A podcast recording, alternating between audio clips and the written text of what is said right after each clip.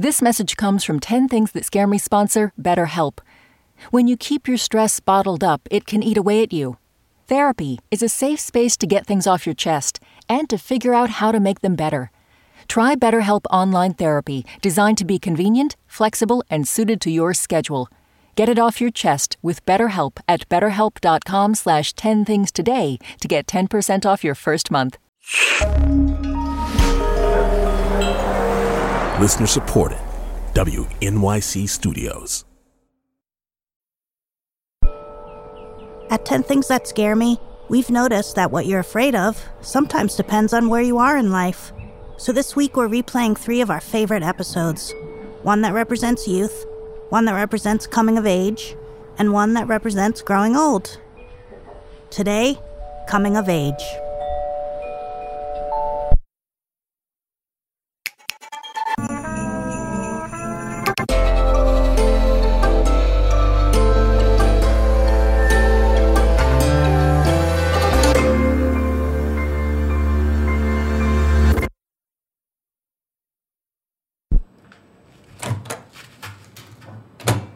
Here we go. Number one, popcorn kernel stuck in tooth forever. Number two, murder. Number three, being chased at night. When I first moved to New York, a lot of people were like, just create a claw with your keys. And and I was like, okay, I get, but then it's like, what do you do then? After you formed a weapon, what do you do then? Do you scratch them like Wolverine? Or what do you, I mean,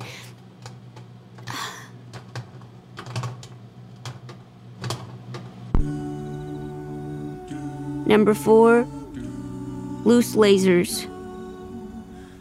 Sometimes, you know, those Christmas, those Christmas decorations, Here's the thing you ever walk down the street and you find yourself, there's a little red dot on you from a laser?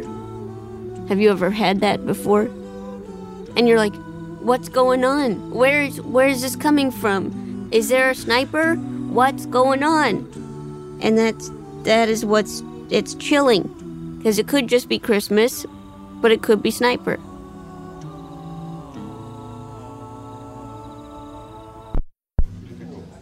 Number five, getting to a point mentally where unicycling seems cool, nay, even sexy.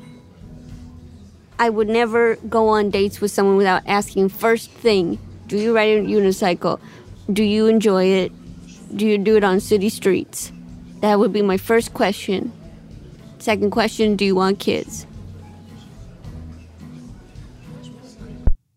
Number six, tearing the wedding dress of a non friend bride.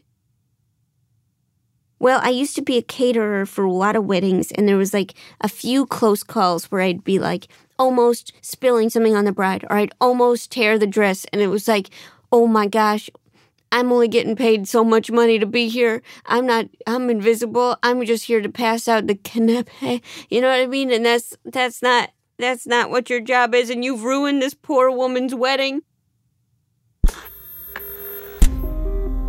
Number seven, watching true crime in a group setting. The thing with watching true crime in a group is that you it's not even the content of the show. It's it's watching the reactions of people you thought you knew get delighted, they're salivating, they're they're just getting so excited. It's not a fun group activity.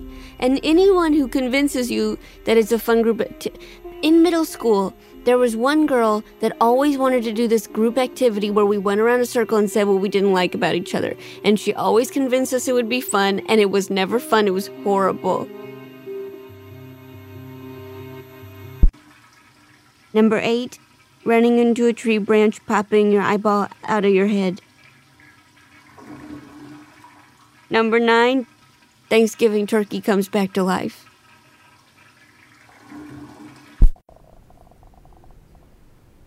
I had this thing where I would have a boyfriend for like nine months, and then I'd be like, "You want to come home for Thanksgiving?" And then he'd he'd join me for Thanksgiving, and then a month later we'd break up, and that happened four years in a row. It was such a bummer. Number ten, pooping in a single stall, and then you come out to find there's a long line of people of all ages waiting to go in.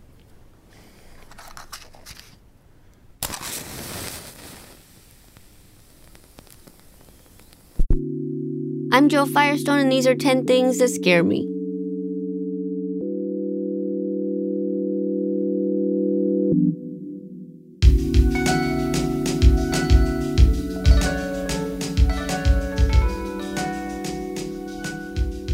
Joe Firestone is a comedian living in New York City. You can find 10 Things That Scare Me on Instagram and Twitter at 10 Things Pod. You know what scares me? Birds smashing in the window. What are you scared of? Tell us at 10thingspodcast.org. Sometimes I think about like you like want somebody with soulful eyes, but th- really that's just eyebrows to go up.